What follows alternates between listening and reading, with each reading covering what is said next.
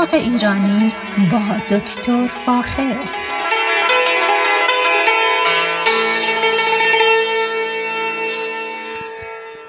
سلام من دکتر فاخر البودویرج هستم تهیه کننده و مجری برنامه باغ ایرانی. صدای من را از رادیو بامداد در شهر ساکرامنتو شمال کالیفرنیا میشنوید. ارز کنم که یه مقداری از بارندگی های شدیدی که طی چهار پنج هفته گذشته در شمال و جنوب کالیفرنیا داشتیم یه مقداری راهایی پیدا کردیم و خوشبختانه منابع یا مخزنهای آبی طبیعی کالیفرنیا تا مقدار زیادی فعلا پر شده و این خودش در حقیقت مایه خوشحالی به خصوص کشاورزان هست. البته مشکلی که ایجاد شده اینه که زمین های کشاورزی خیلی الان خیس هستن رطوبتشون بالاست و کشاورزان نمی‌تونن وارد زمین ها بشن به این خاطر که اگر وارد این زمین که خیس هستن بشن بافت خاک خراب میشه و از بین میره و لایه های پایینی خاک خیلی سفت میشه و برای کشت بهاره مشکل خواهیم داشت. به حال این یک امتیاز خیلی خوبیه که ما داریم و با این بارندگی ها و بسیار خوشحالم که می‌بینم زمین ها خیز شده و شروع کردن آروم آروم به کوه پایه ها و در, در حقیقت درها شروع به سبز شدن کردن و این خیلی خیلی خیلی قشنگه. در حقیقت نوید بهار را میده.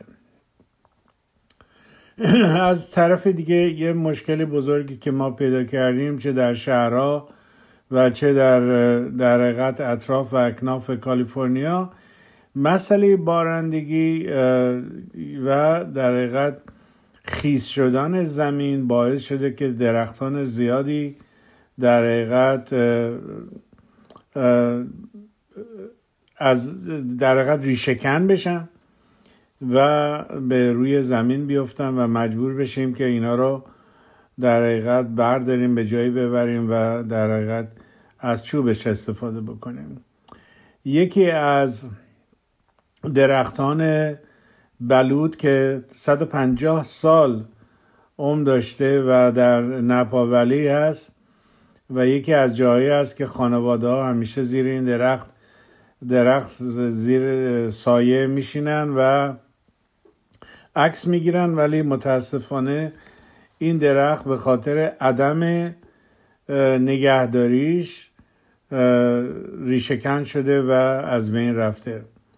البته کسی که این پراپرتی رو داره و این درخت زیبا در اونجا هست میگه که چهل ساله که در حقیقت دارن پول میدن و سعی می‌کنن که این درخت رو زنده نگه دارن.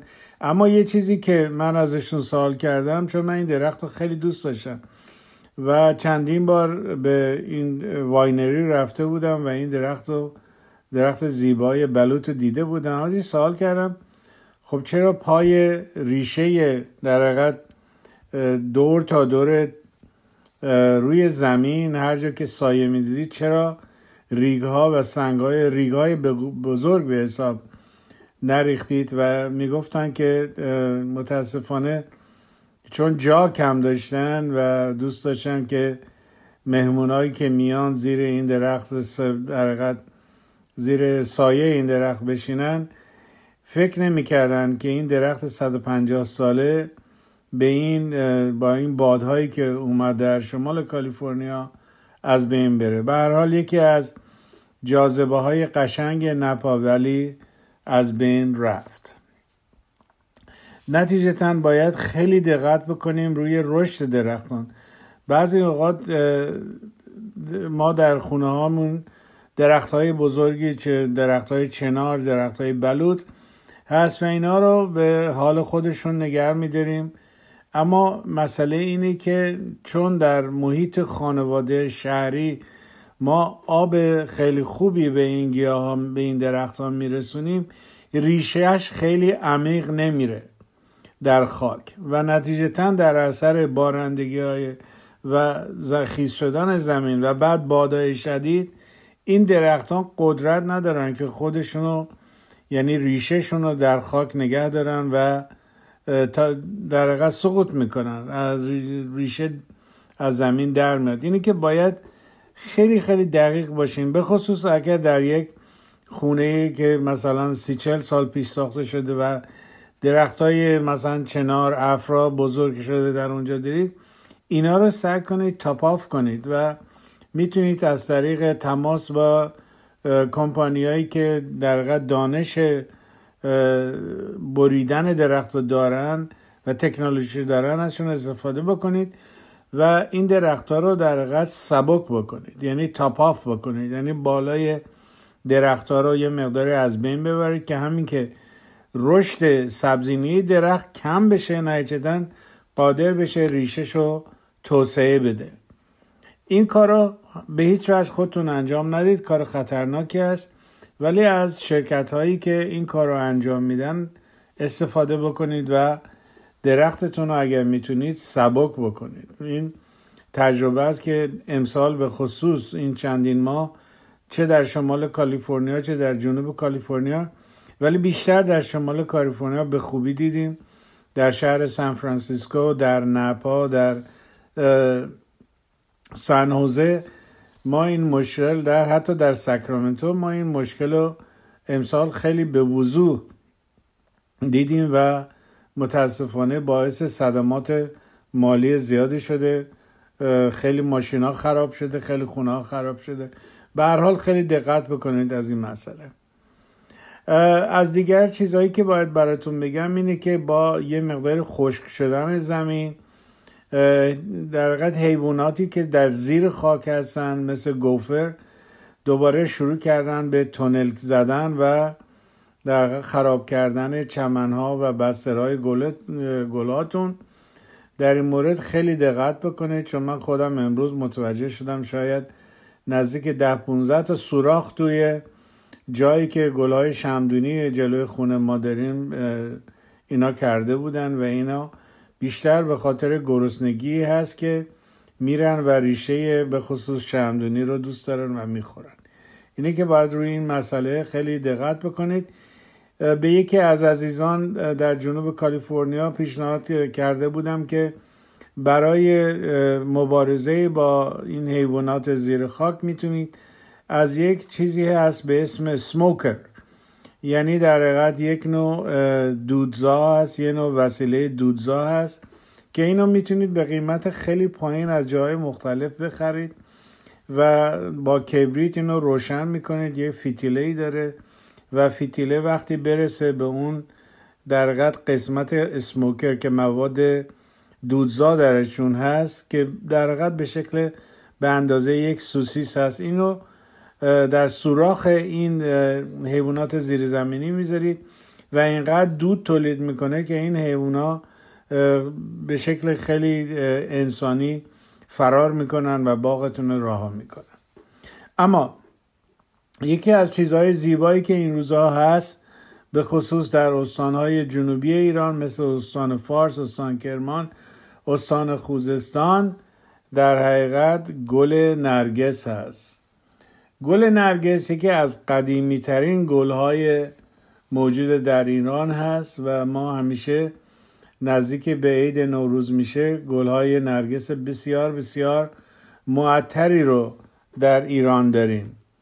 گل نرگس کازرون یا شیراز گل نرگس بهبهان اینا گل های نرگس بسیار بسیار خوشبو و معطری هستند که ما می‌تونیم در زندگی از اونا استفاده بکنیم. به خصوص خیلی معتقد هستند که بهبهان در استان خوزستان در حقیقت مرکز اهلی شدن گل نرگسه و این روزها باغهای نرگس به خصوص در منطقه کازرون فارس و همچنین در منطقه بهبهان خوزستان بسیار بسیار زیبا هستند و مردم اونجا میرن و یکی از اینا جاذبه های گردشگری استان فارس استان کرمان و همچنین استان خوزستان هست. اما گل نرگس یکی از قدیم همونطور که گفتم یکی از قدیمترین گلهایی است که عمدتا در جاهای مختلفی به شکلهای مختلف و یا به گونه های مختلف وجود داره. ما گل نرگس رو در تمام خاور میانه در افغانستان در پاکستان در هند در ایران و در خیلی کشورهای دیگه در کشورهای اروپایی مثل انگلستان فرانسه داریم و اینا به شکلها و در حقیقت به رنگهای مختلف جلوه های زیبایی رو در طبیعت ما به وجود میارن. اما نرگس پیاز داره که این پیاز رو الان می‌تونید شما تهیه بکنید. معمولا پیاز رو در شمال کالیفرنیا و جنوب کالیفرنیا می‌تونیم در ماه آگست سپتامبر در بخریم و بکاریم و با این بارندگی های خیلی خوبی که انجام میشه در اواخر فوریه گل نرگس خوشبویی در باغمون داشته باشیم. یکی از چیزهایی که مهمی که باید در نظر بگیرید اینه که در پیاز نرگس رو باید در زمینی بکاریم که خیلی رسی یا سنگین نباشه. بلکه ما بهش میگیم خاک لوم یعنی خاک نسبتا نرم یا نسبتا سفت. که این رو در حقیقت میکاریم. زمینش حتما باید زهکش داشته باشه و چیزی که باعث خراب شدن گل نرگس میشه آب زیاده. آب که دور تا دور در حقیقت پیاز نرگس قرار بگیره اون رو از بین می‌بره. اینه که باید خیلی دقت بکنیم که اطراف پیاز نرگس آب خیلی زیادی نباشه و به خصوص با این بارندگی هایی که داریم زمین ما طوری باشه که این آب دور تا دور ریشه جمع نشه. نرگس کلا زمین های قلیایی رو دوست نداره. یعنی زمین رو دوست داره که یه مقداری اسیدی باشن. و هرچه اسیدی باشن بهتر هست تا اینکه قلیایی باشن. و از نظر آبدهی آب زیادی همونطور که قبلا گفتم احتیاج ندارن چون آب زیاد باعث میشه که پیاز اینها از بین بره. نرگس مثل خیلی دیگر خیلی دیگر از گیاهان داره یک ماده بسیار معطری هست به اسم اورسینول دایمثیل ایتر یک ماده در حقیقت یک گاز یک گازی که در از گیاه از گل در حقیقت ساطع میشه و این بوی بسیار خوشبویی رو به ما پیشکش می‌کنه. گل نرگس شیراز و گل نرگس های ایران به رنگ های مختلف هستن. به رنگ سفید به رنگ زرد و همچنین قسمت داخلی اونا به شکل زرد یا نارنجی گلبرگ های سفید و رنگ های و در حقیقت طیفی از رنگ های زیبای طبیعت رو به خصوص در ایام نوروز به ما پیشکش می‌کنن. همونطور که گفتم این در حقیقت این مواد معطر یک نوع ایتر هست. یعنی یک نوع در حقیقت از موادی هست که به شکل گازی یا هورمون گازی از از گل ساطع میشه و همین اون بوی معطر خیلی خوب رو به ما میده. باید دقت بکنیم که ما همین مواد رو یعنی اورسینول دایمتیل ایتر رو در بعضی از دیگر از گل ها هم داریم. مثلا برای مثال در گل روز داریم و همچنین گیاهانی که بسیار معطر هستند می‌تونن این نوع فرمول در شیمیایی رو داشته باشن و عطر زیبایی رو به ما پیشکش بکنن. یا عطر خوشبویی رو چون گل نرگس در کشورهای مختلف وجود داره گونه های بسیار بسیار زیادی از گل نرگس رو ما می‌تونیم در جاهای مختلف ببینیم. بعد در امریکا به خصوص ما می‌تونیم گل نرگس رو به راحتی در اورگون، کالیفرنیا، تگزاس، آلاباما، آرکانسا، فلوریدا، لویزیانا، میسیسیپی، نورت کارولاینا، ساوت کارولاینا، ویرجینیا و وست ویرجینیا، South America. همچنین می‌تونیم گل نرگس رو به راحتی ببینیم.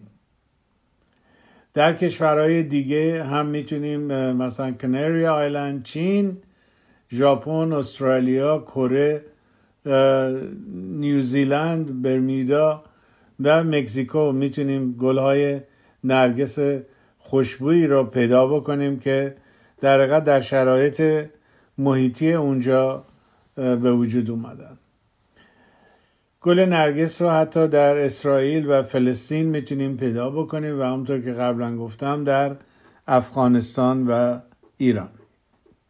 اما یه چیزی که خیلی جالبه اینه که این حیواناتی که در زیر زمین هستن هیچ وقت به گل در به پیاز گل نرگس اونطوری که به پیاز گلهای دیگه حمله می‌کنن حمله نمی‌کنن.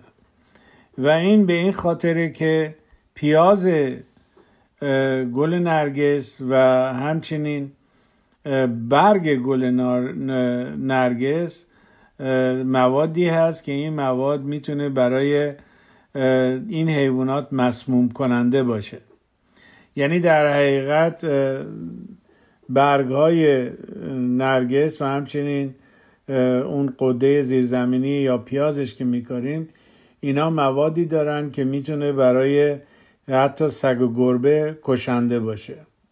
نتیجتا باید خیلی دقت بکنیم از نزدیک شدن گربه و همچنین سگ به و به پیاز به برگای نرگس جلوگیری بکنیم و تا اونجایی که ممکنه مواظب باشیم که اینا اینو مصرف نکنن. اگر مسمومیتی پیدا شد مطمئن باشید که می‌تونه کشنده باشه و در این مورد باید دقت زیاد داشته باشیم.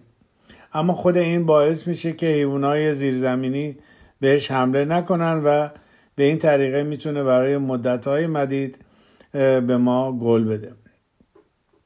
در, در انتخاب پیاز باید خیلی دقت بکنید. پیاز نرگس هرچی بزرگتر باشه خیلی بهتره چون می‌تونه در حقیقت تولید برگای زیادی بکنه و به این طریقه می‌تونه خودش رو در اون جایی که در حقیقت میکارید گسترده بکنه. اینه که سعی بکنید حتما حتما وقتی می‌خرید این پیاز اولا زخمی نباشه جاهایش قهوه‌ای نشده باشه یعنی نارکوسس نکرده باشه خشک شده نباشه. باید خیلی دقت کنید. گاهی اوقات شما از طریق در از طریق اینترنت پیازها رو از جای دیگه می‌خرید بدون که واقعا بدونید وقتی می‌رسید. متوجه میشید که این پیازها کاملا چروکیده شدن. از کاشت این پیازهای نرگس حتما جلوگیری کنید چون چیزی تولید نخواهند کرد. خود من این مشکل داشتم و بسیار بسیار مشخص بود. وقتی این پیازها به دست رسید متوجه شدم که اینا مدت های مدیدی در حقیقت توی یخچال های سرد نگه داشته شده و این پیازها گرچه در یخچال درجه حرارت حدود 40 درجه فارنهایت نگاه نگه میدارن اما بالاخره اینا بافت زنده هستن و نفس می‌کشن. و بعد از مدتی تمام مواد قندی خودشونو که برای انرژی لازم دارن می‌خورن و اینا رو وقتی به به شما می‌رسه و می‌خواد بکارید میکارید ولی متاسفانه نرگسی براتون تولید نمیشه. نهایتا این پیازها رو باید حتما از نرسری های محلی تهیه بکنید و جاهایی باشه که مطمئن باشید اینا این پیازها تولید برگ و گل می‌کنن. اما گل نرگس حتی گلش هم سمی است و باید خیلی دقت بکنید. اگر شما از گل نرگس لذت می‌برید گل نرگس رو به هیچ وجه در سالاد یا برای خوردن استفاده نکنید. چون خود گل نرگس هم یه مقداری سمیت داره سم داره و اگر اونو بخورید خود شما ممکنه حالتون بد باشه. فقط از گل نرگس به خاطر بوش استفاده بکنید ولی به هیچ وجه در نخورید به در دهان نذارید چون مسمومیت موضعی تولید می‌کنه و به خصوص اگر وارد معدتون و رودتون بشه متاسفانه می‌تونه باعث ناراحتی و در حقیقت دل درد بشه. پس اینو خیلی دقت بکنید که همیشه چه برای خودتون چه برای پتاتون یا سگ و گربتون دقت بکنید که اگر نرگس میکارید نرگس در حالی که بوی بسیار معطری رو پیشکش می‌کنه اما می‌تونه خوردن اون باعث ناراحت های جسمی بشه. اما نرگس رو شما می‌تونید از خیلی جاها تهیه بکنید اما باید دقت بکنید که ما نرگس های خیال زیادی داریم. مثلا دفولی دفولیا یا تمام نرگس هایی که در بهار به وجود میان اینا همه معطر نیستن. ما چهار نوع بیشتر نرگس معطر نداریم و شما اگر احتیاج به دوست دارید نرگس رو داشته باشه حتما باید دقت کنید که اون نوع معطرش رو بخرید. مثلا در ما در در ایران چهار نوع بیشتر پیاز نرگس شیراز رو نداریم و اینا خودشون در تمام منطقه کازرون منطقه جاهای مختلف فارس و همچنین خوزستان منتشر شدن و مردم همیشه از گل نرگس اون عطرشه که لذت می‌برند و استفاده می‌کنن. به هر حال این یک خلاصه بود در مورد گل نرگس و چیزهایی که باید دقت بکنید در مورد کاشتش در مورد آبدهی و کودهی. باید اینو در نظر بگیرید که گرچه آب زیاد باعث از بین بردن پیاز نرگس میشه باید هر از چنگاهی به خصوص وقتی برگاش بیرون هستن در زمین و گل ها هستن یه مقداری کمی رطوبت بش بدیم و به خصوص یه مقداری از کودهایی بش بدیم که پتاسیم داشته باشه که ساقه در حقیقت ساقه گل نرگس رو نگه داره محکم نگه داره و اگر می‌خواید گل بیشتری بدید حتما از کودایی که مقدار فسفر خیلی زیادی دارن شاید 50 50 55 درصد استفاده بکنید که مرتب گل بده. بنابراین اینا یه سری توجهات خاصیه که گل نرگس احتیاج داره. در این مورد اگر اطلاعات بیشتری خواستید حتما از طریق رادیو بام داد و یا از طریق تماس مستقیم با من تماس بگیرید و من با کمال عشق و علاقه اطلاعات لازم رو در اختیارتون می‌ذارم. برنامه ما اینجا من اینجا تمام شده با ایمان به خود و امید به آینده بهتر برای همه ما. شما را تا برنامه بعدی به خدای رنگین کمان می سپارم روز و روزگار بر شما خوش.